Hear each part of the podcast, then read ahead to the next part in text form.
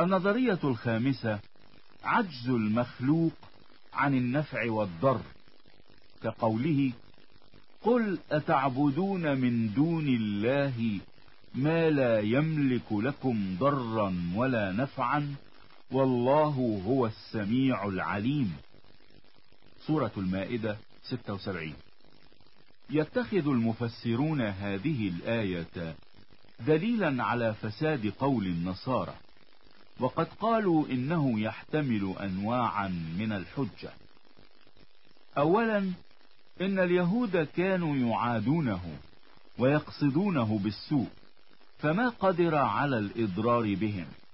وكان أنصاره وصحابته يحبونه فما قدر على إيصال نفع من منافع الدنيا إليهم. والعاجز عن الإضرار والنفع كيف يعقل أن يكون إلها؟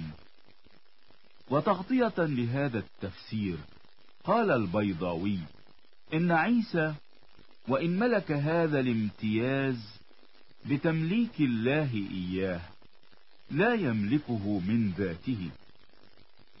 ونحن نقول لو كان يسوع مجرد عيسى القرآن عيسى العبد لسلمنا بأنه لا يملك من ذاته ضرا ولا نفعا. ولكن يسوع كما قال إشعياء النبي يدعى إلها قديرا. ونحن نشكره لأن رسالته لم تكن للضرر ولا للنفع المادي بل كانت رسالة خلاص والقرآن نفسه قال إنه جاء رحمة للعالمين. ثانيا إن مذهب النصارى يقول إن اليهود صلبوه ومزقوا أضلاعه ولما عطش وطلب الماء منهم صبوا الخل في منخريه ومن كان في الضعف هكذا كيف يعقل أن يكون إلها؟ ثالثا إن إله العالم يجب أن يكون غنيا عن كل ما سواه ويكون كل ما سواه محتاجا إليه. فلو كان عيسى كذلك لم تنع كونه مشغولا بعبادة الله تعالى لأن الإله لا يعبد شيئا إنما العبد هو الذي يعبد الإله. ولما عرف بالتواتر كونه كان مواظبا على الطاعات والعبادات علمنا أنه إنما كان يفعلها لكونه محتاجا إلى غيره في تحصيل المنافع ودفع المضار. ومن كان كذلك كيف يقدر على إيصال المنافع إلى العباد ودفع المضار عنهم؟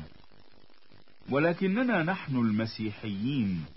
نقول مرة أخرى لو كان يسوع مجرد عيسى القرآن عيسى العبد لسلمنا بأنه لا يملك من ذاته ضرا ولا نفعا.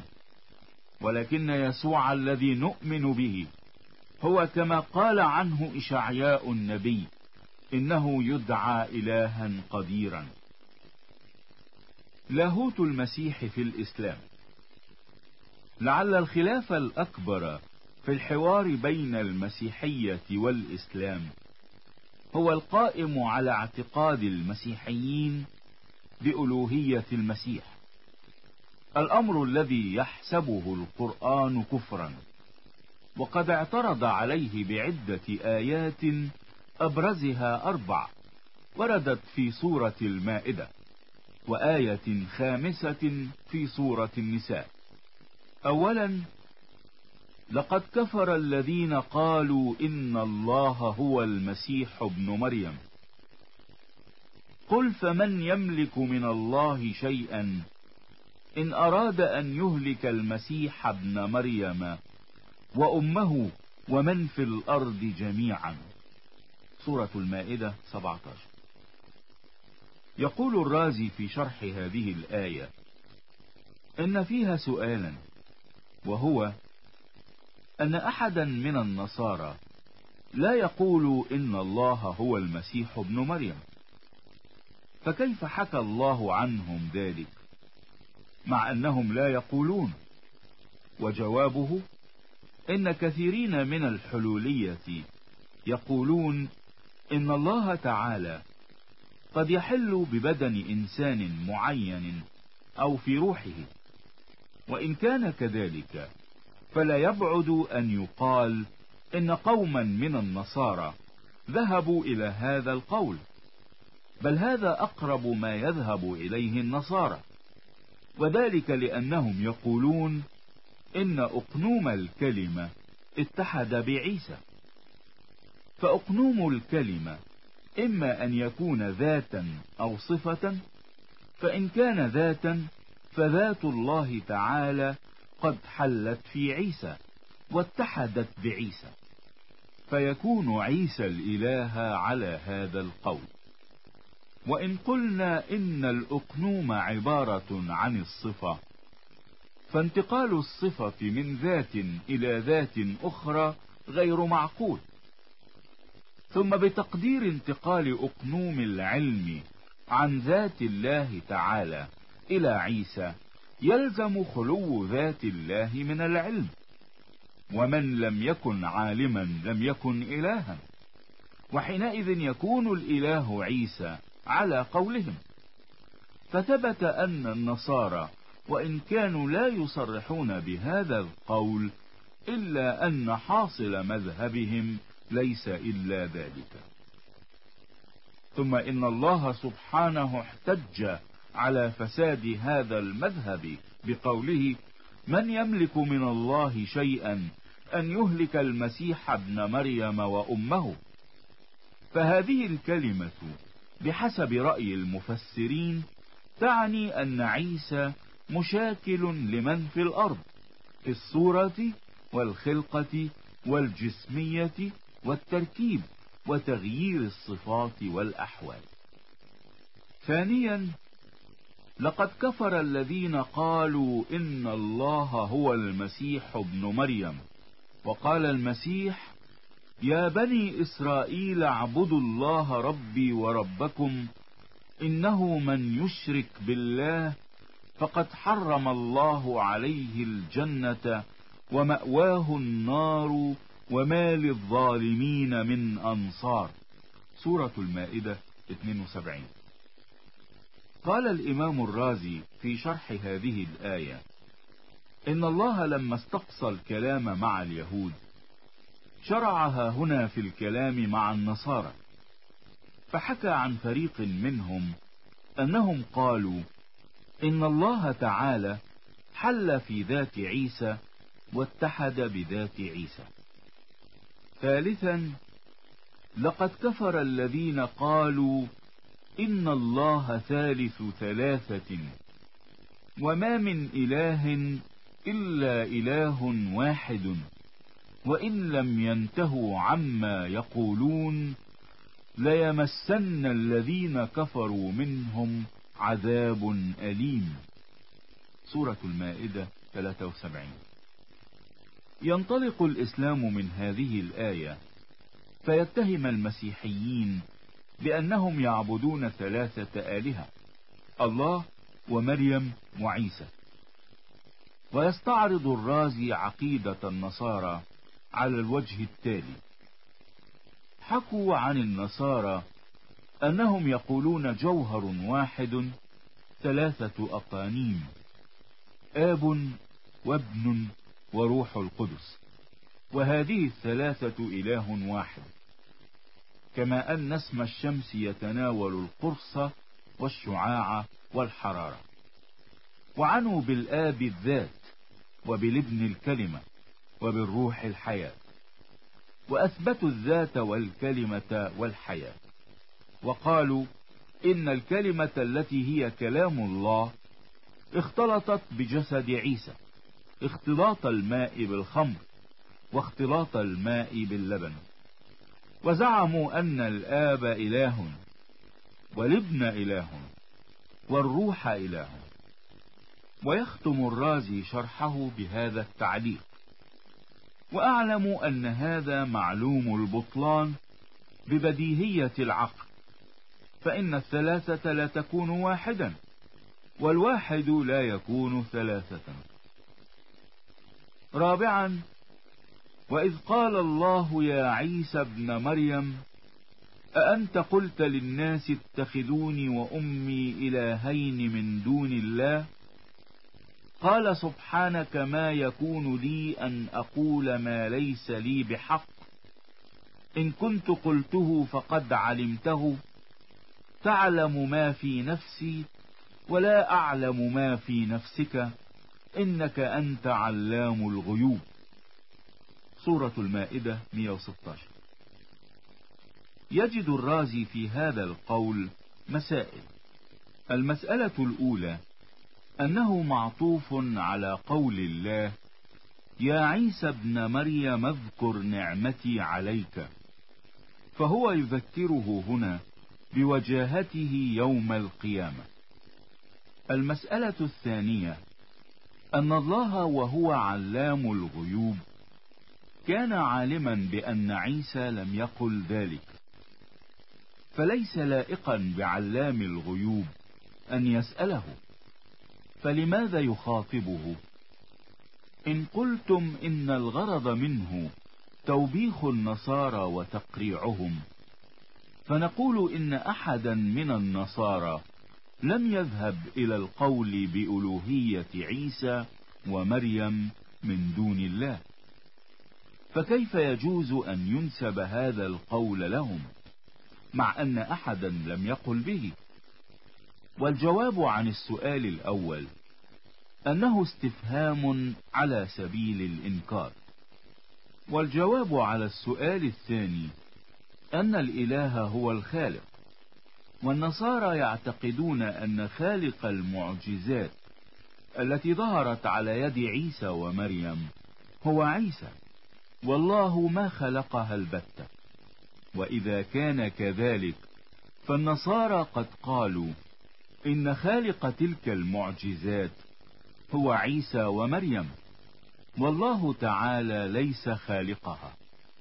فصح أنهم أثبتوا في حق بعض الأشياء كون عيسى ومريم إلهين له مع أن الله تعالى ليس إلها. فصح بهذا التأويل هذه الحكاية والرواية. وعلى أي حال فقد اختلف مفسرو القرآن في تحديد الوقت الذي فيه طرح الله هذا السؤال على عيسى. فالسدي مثلا يقول إن الله لما رفع عيسى ابن مريم إليه سأله أأنت قلت للناس اتخذوني وأمي إلهين؟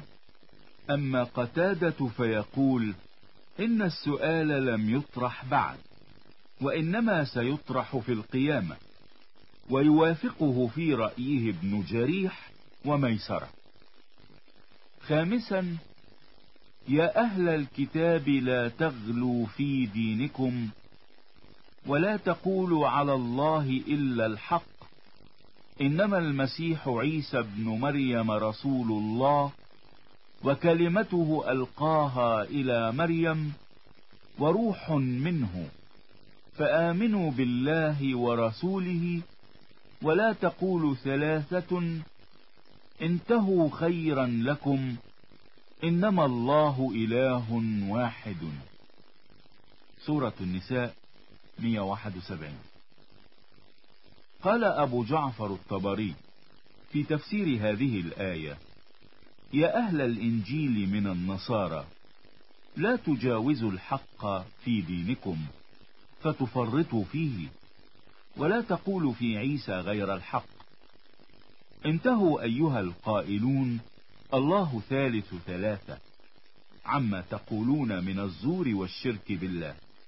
فإن الانتهاء عن ذلك خير لكم من قيله.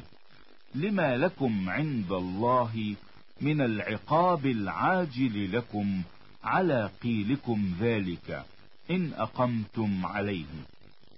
ولم تنيبوا إلى الحق الذي أمرتكم بالإنابة إليه.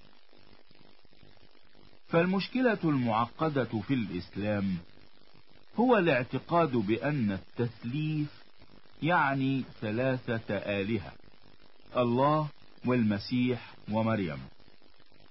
والمسيحية على مدى أجيالها نادت سواء كان قبل الإسلام أو بعده أن كلمة تثليث ليست واردة إنها أوهام أهل البدع. الذين نبذتهم الكنيسة وشجبت البدع التي اخترعوها فالتصقوا بعرب الجاهلية ومنهم أخذ الإسلام الفكرة المشوهة عن المسيحية. ناسوت المسيح في الإسلام. أولا عبد لا رب كقول القرآن بلسان المسيح إني عبد الله آتاني الكتاب وجعلني نبيا وجعلني مباركا أينما كنت وأوصاني بالصلاة والزكاة ما دمت حيا وبرا بوالدتي ولم يجعلني جبارا شقيا. سورة مريم 30 إلى 34 جاء في التفسير الكبير للإمام الرازي أن في هذه الكلمة عبد الله أربع فوائد. الفائدة الأولى أنه رفع الوهم عن الذي ذهبت إليه النصارى من أنه إله. الفائدة الثانية أن المسيح لما أقر بالعبودية فإن كان صادقا في مقاله فقد حصل الغرض وإن كان كاذبا لم تكن القوة قوة إلهية بل قوة شيطانية. فعلى التقديرين يبطل كونه إلها. الفائدة الثالثة أن الذي اشتدت الحاجة إليه في ذلك الوقت إنما هو نفي تهمة الزنا عن مريم. ثم أن عيسى لم ينص على ذلك. وإنما نص على إثبات عبودية نفسه كأنه جعل إزالة التهمة عن الله تعالى أولى من إزالة التهمة عن الأم. الفائدة الرابعة أن التكلم بإزالة هذه التهمة عن الله يفيد إزالة التهمة عن الأم لأن الله لا يخص الفاجر بولد في هذه الدرجة العالية والمرتبة العظيمة. ثم يعلق على اعتقاد النصارى بلاهوت المسيح فيقول إن مذهب النصارى متخبط جدا. فقد اتفقوا أن الله سبحانه وتعالى ليس بجسم ولا متحيز ومع ذلك فإن نذكر تقسيما يبطل مذهبهم على جميع الوجوه. فنقول إما أن يعتقدوا كونه متحيزا أبطلنا قولهم على حدوث الأجسام. وإن اعتقدوا أنه ليس متحيزا فحينئذ يبطل قولهم من أن الكلمة اختلطت بالناسوت اختلاط الماء بالخمر وامتزاج النار بالفحم لأن يعقل إلا في الأجسام. أنا أعتقد أن فكر القرآن بالنسبة لشخص المسيح قائم على حقيقتين تحملان سرا لا يدركه الإنسان الطبيعي. الحقيقة الأولى أن المسيح بصفة كونه ابن مريم هو عبد الله. وهذا التعبير ورد في لغة الأنبياء. فقد جاء في إشعياء 52 13 و 53 11 هو ذا عبدي يعقل.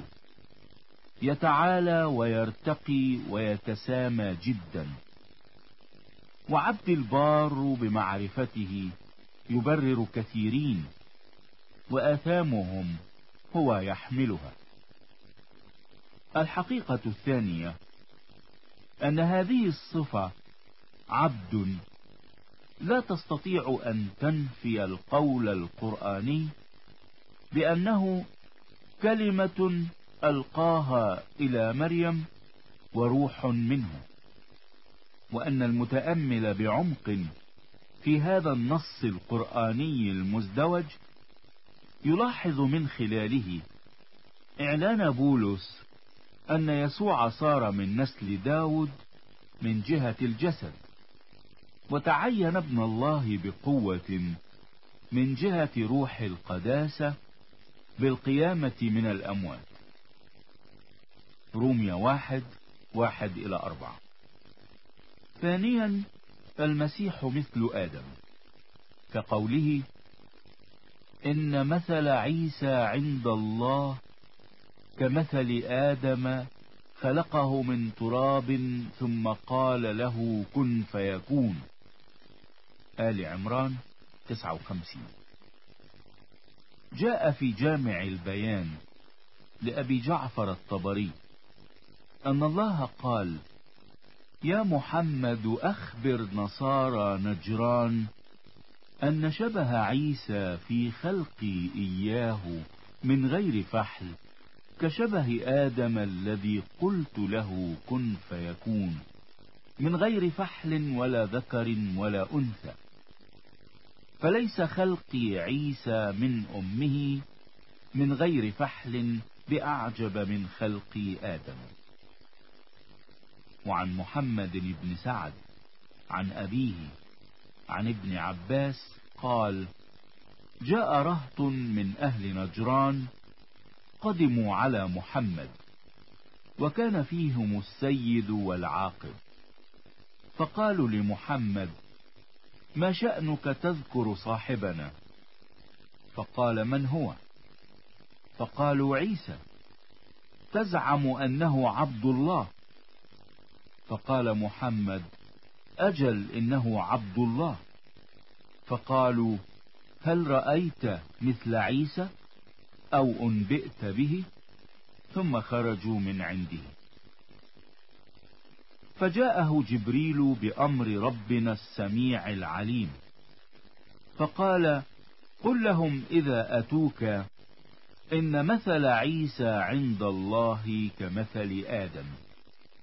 وفي رواية أخرى عن محمد بن الحسين عن أحمد بن المفضل عن السدي قال لما بعث محمد وسمع به أهل نجران أتاه أربعة من خيارهم العاقب والسيد وما سرجس وماريجز فسألوه ما يقول في عيسى. فقال هو عبد الله وروحه وكلمته. قالوا لا هو الله. نزل من ملكه فدخل في جوف مريم ثم خرج منها فأرانا. فهل رأيت قط إنسانا ولد من غير أب؟ فأنزل الله عز وجل أن مثل عيسى عند الله كمثل آدم. وفي رواية ثالثة عن القسام عن ابن جريج عن عكرمة قال بلغنا أن نصارى نجران قدم وفدهم على محمد فيهم العاقب والسيد. فقالا يا محمد لم تشتم صاحبنا؟ قال من هو صاحبكما؟ قالا عيسى بن مريم تزعم أنه عبد. قال أجل إنه عبد الله وكلمته ألقاها إلى مريم وروح منه. فغضبوا منه وقالوا إن كنت صادقا فأرنا عبدا يحيي الموتى ويبرئ الأكمه والأبرص ويخلق من الطين كهيئة الطير. فينفخ فيها فتصير طيرا لكنه إله. فسكت حتى أتاه جبريل فقال يا محمد لقد كفر الذين قالوا إن الله هو المسيح ابن مريم.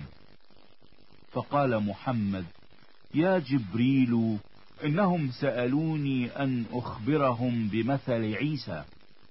فقال جبريل إن مثل عيسى مثل آدم. المسيح في الكتاب المقدس. أولا لاهوت المسيح. لابد للباحث في المسيحية أن يقف أمام عدد من القضايا الخطيرة ولعل أخطرها لاهوت المسيح. وأعني بكلمة لاهوت المسيح اعتقاد المسيحيين بأن يسوع الذي ولد من مريم العذراء في فلسطين وعاش على أرضنا ردحا من الزمن هو ابن الله والله الابن قد يبدو هذا الاعتقاد صعبا لكثيرين إلا أن الصعوبة لا تغير المسيحية في كونها دينا وحدانيا صحيحا. لأن اعتقاد المسيحيين بوجود ثلاثة أقانيم في ذات الله الواحد الأحد لا يستلزم وجود سابق ولاحق ولا أكبر وأصغر أو ما شابه ذلك بل إن الله واحد وإنما أعلن لنا بهذه الأسماء لكي يظهر ترتيب عمل الفداء. وقبل الانطلاق في التأمل في لاهوت المسيح. ينبغي أن نتوقف قليلا أمام الإعلانات المعروفة في الكتاب المقدس عن أبوة الله للمسيح. إعلانات الآب. قال ملاك الله لمريم العذراء ها أنت تحبلين وتلدين ابنا وتسمينه يسوع. هذا يكون عظيما وابن العلي يدعى. الإنجيل بحسب لوقا واحد واحد وثلاثين واثنين وثلاثين. وحين ولد يسوع تمت النبوة القائلة في إشعياء ولكن يعطيكم السيد نفسه آية. هل عذراء تحبل وتلد ابنا وتدعو اسمه عمانوئيل الذي تفسيره الله معنا. إشعياء سبعة أربعة والإنجيل بحسب متى؟ واحد ثلاثة وعشرين. لما اعتمد يسوع صعد للوقت من الماء وإذا السماوات قد انفتحت له فرأى روح الله نازلا عليه مثل حمامة وآتيا عليه وصوت من السماء قائلا هذا هو ابن الحبيب الذي به سررت. الإنجيل بحسب متى 3 16 و 17 فيما كان يسوع مع ثلاثة من تلاميذه على جبل حرمون تكلم مع موسى وإيليا. وفيما هو يتكلم إذا سحابة نيرة ظللتهم وصوت من السحابة قائلا هذا هو ابن الحبيب الذي به سررت. له اسمعوا. الإنجيل بحسب متى؟ 17 خمسة. إعلانات المسيح. قال المسيح في أحد أمثاله أنا الكرمة الحقيقية وأبي الكرام. الإنجيل بحسب يوحنا 15 واحد. وقال أيضا خرافي تسمع صوتي. وأنا أعرفها فتتبعني وأنا أعطيها حياة أبدية. ولن تهلك إلى الأبد ولا يخطفها أحد من يدي. يوحنا عشرة سبعة وعشرين إلى ثلاثين. وقال في خطابه الوداعي إني ماض إلى أبي ومهما سألتم باسمي فذلك أفعله. ليتمجد الآب بالابن يوحنا 14 12 و 13 وحين افتخر اليهود أمام المسيح بكون موسى أعطاهم المن في البرية قال لهم الحق الحق أقول لكم ليس موسى أعطاكم الخبز من السماء بل أبي يعطيكم الخبز الحقيقي من السماء.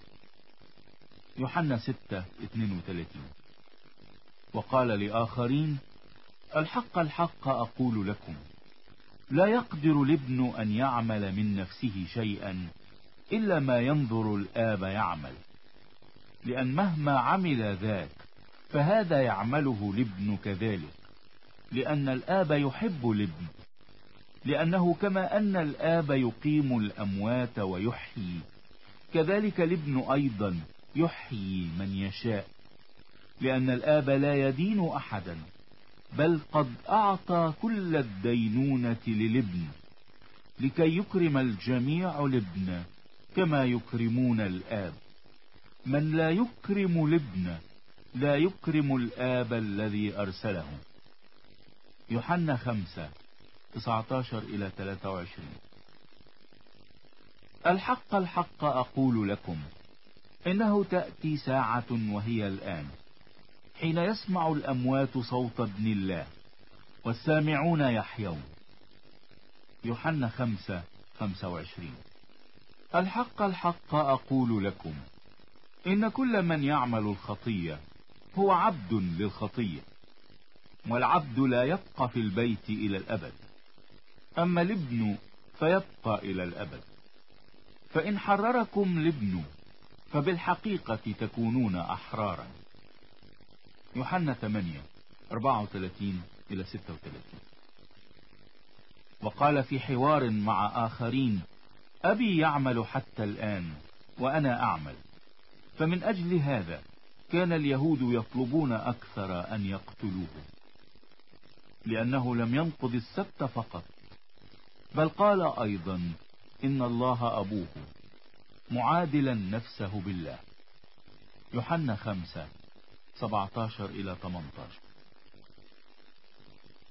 وقال لسامعيه ذات يوم كل شيء قد دفع إلي من أبي وليس أحد يعرف الابن إلا الآب ولا أحد يعرف الآب إلا الابن ومن أراد الابن أن يعلن له.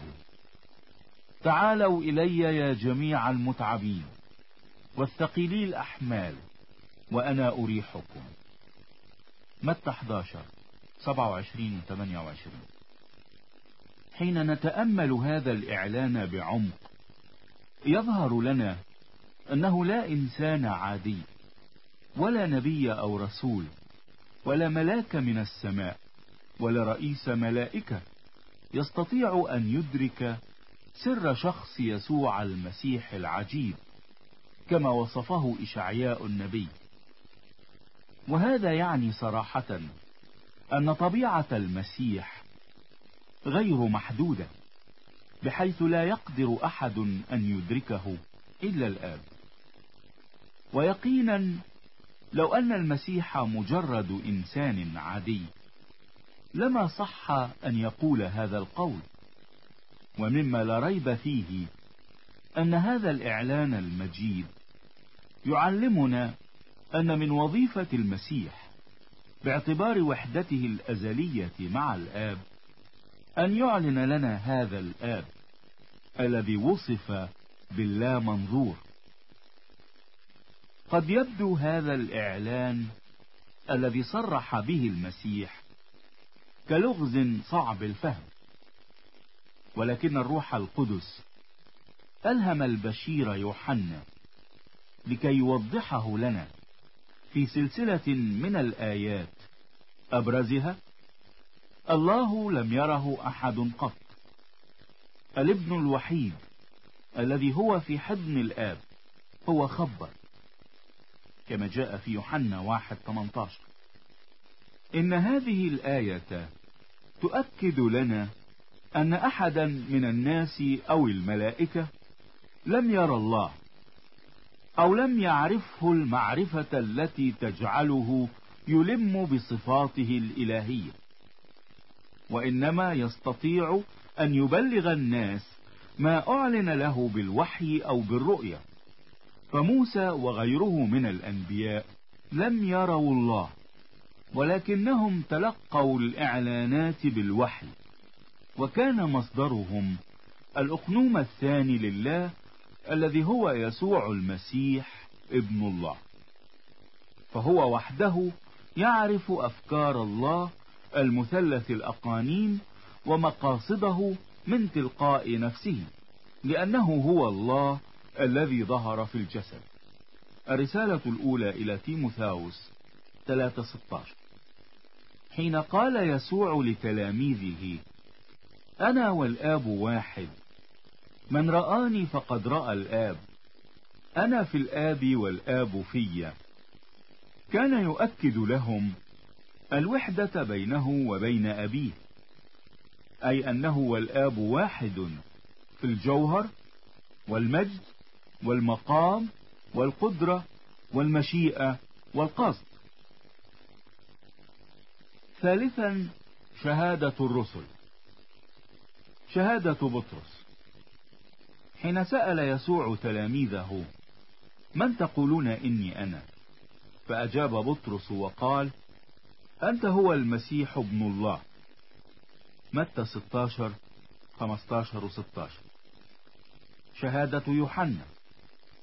ونعلم أن ابن الله قد جاء وأعطانا بصيرة لنعرف الحق. ونحن في الحق في ابنه يسوع المسيح. هذا هو الإله الحق والحياة الأبدية. يوحنا الأولى خمسة عشرين. شهادة بولس. ولكن لما جاء ملء الزمان أرسل الله ابنه مولودا من امرأة مولودا تحت الناموس ليفتدي الذين تحت الناموس لننال التبني. غلطية أربعة أربعة وخمسة. رابعا شهادة الأنبياء. سليمان الحكيم. من صعد إلى السماوات ونزل. من جمع الريح في حفنتيه. من صر المياه في ثوب. من ثبت جميع أطراف الأرض. ما اسمه وما اسم ابنه إن عرفت كل كلمة من الله نقية. ترس هو للمحتمين به. أمثال ثلاثين أربعة وخمسة.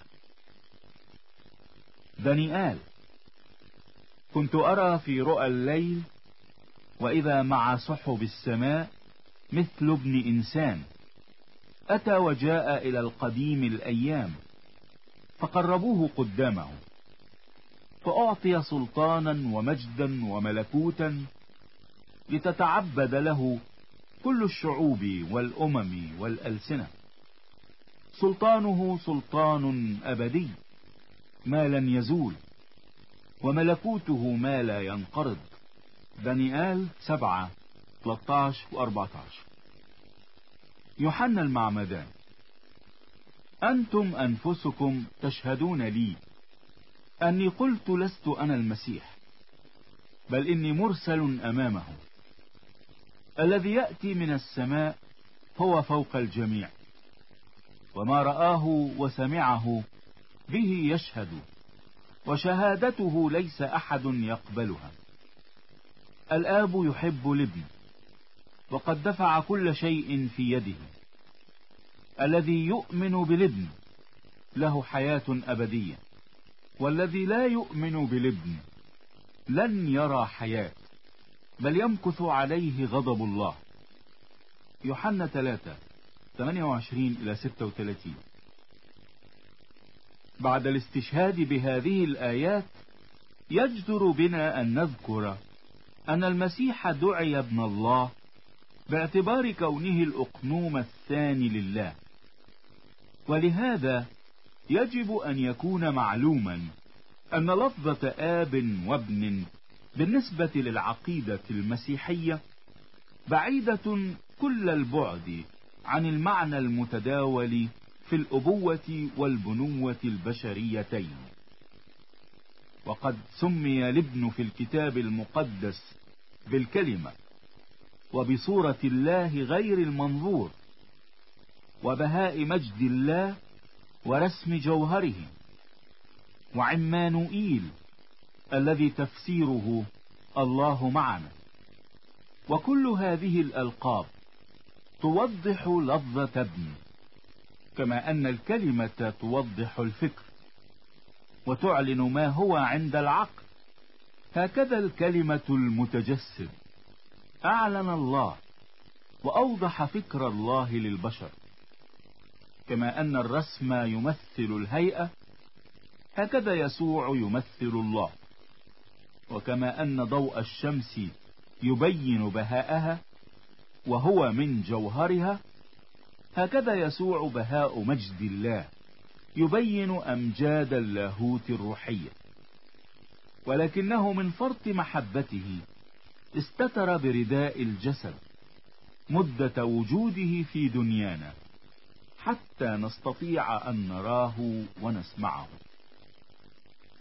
مما تقدم نعلم أن الابن هو العامل في إعلان اللاهوت كما أنه الواسطة لإعلان الله لوجدان الإنسان بطريقة حسية.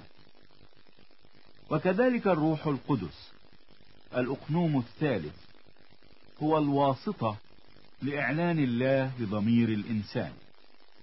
حتى أننا لا ندرك كنه الإعلان بدون فعل الروح القدس الذي يرشدنا لإدراك أسرار الإعلانات الإلهية.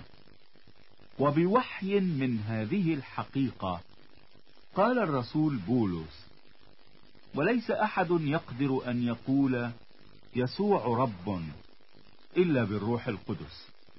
كورنثوس الأولى 12 3 قد تثير كلمة ابن اضطرابا ذهنيا عند البعض. إذ يتصورون على الفور بمقارنتها بكلمة آب أن الآب أسبق زمنيا من الابن وأن هناك فارقا زمنيا ومركزيا بينهما.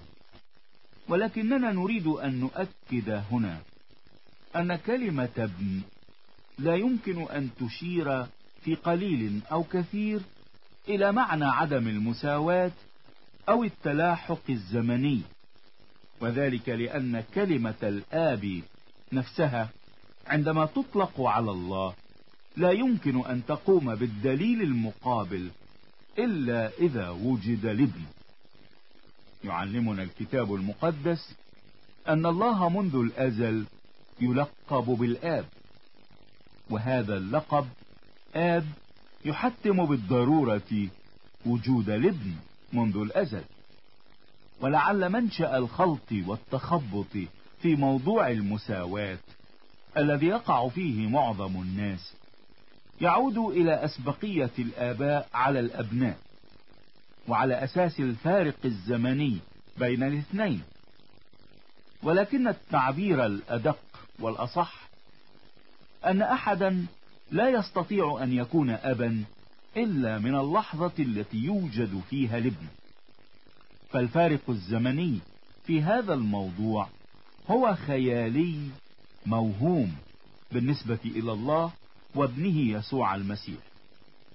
فإذا أضيف إلى هذا أن الله لا يلد ولا يولد كما يفهم الناس معنى الولادة في الأرض كان علينا أن ندفع عن الله عز وجل هذا المعنى لنتصور معاني أخرى.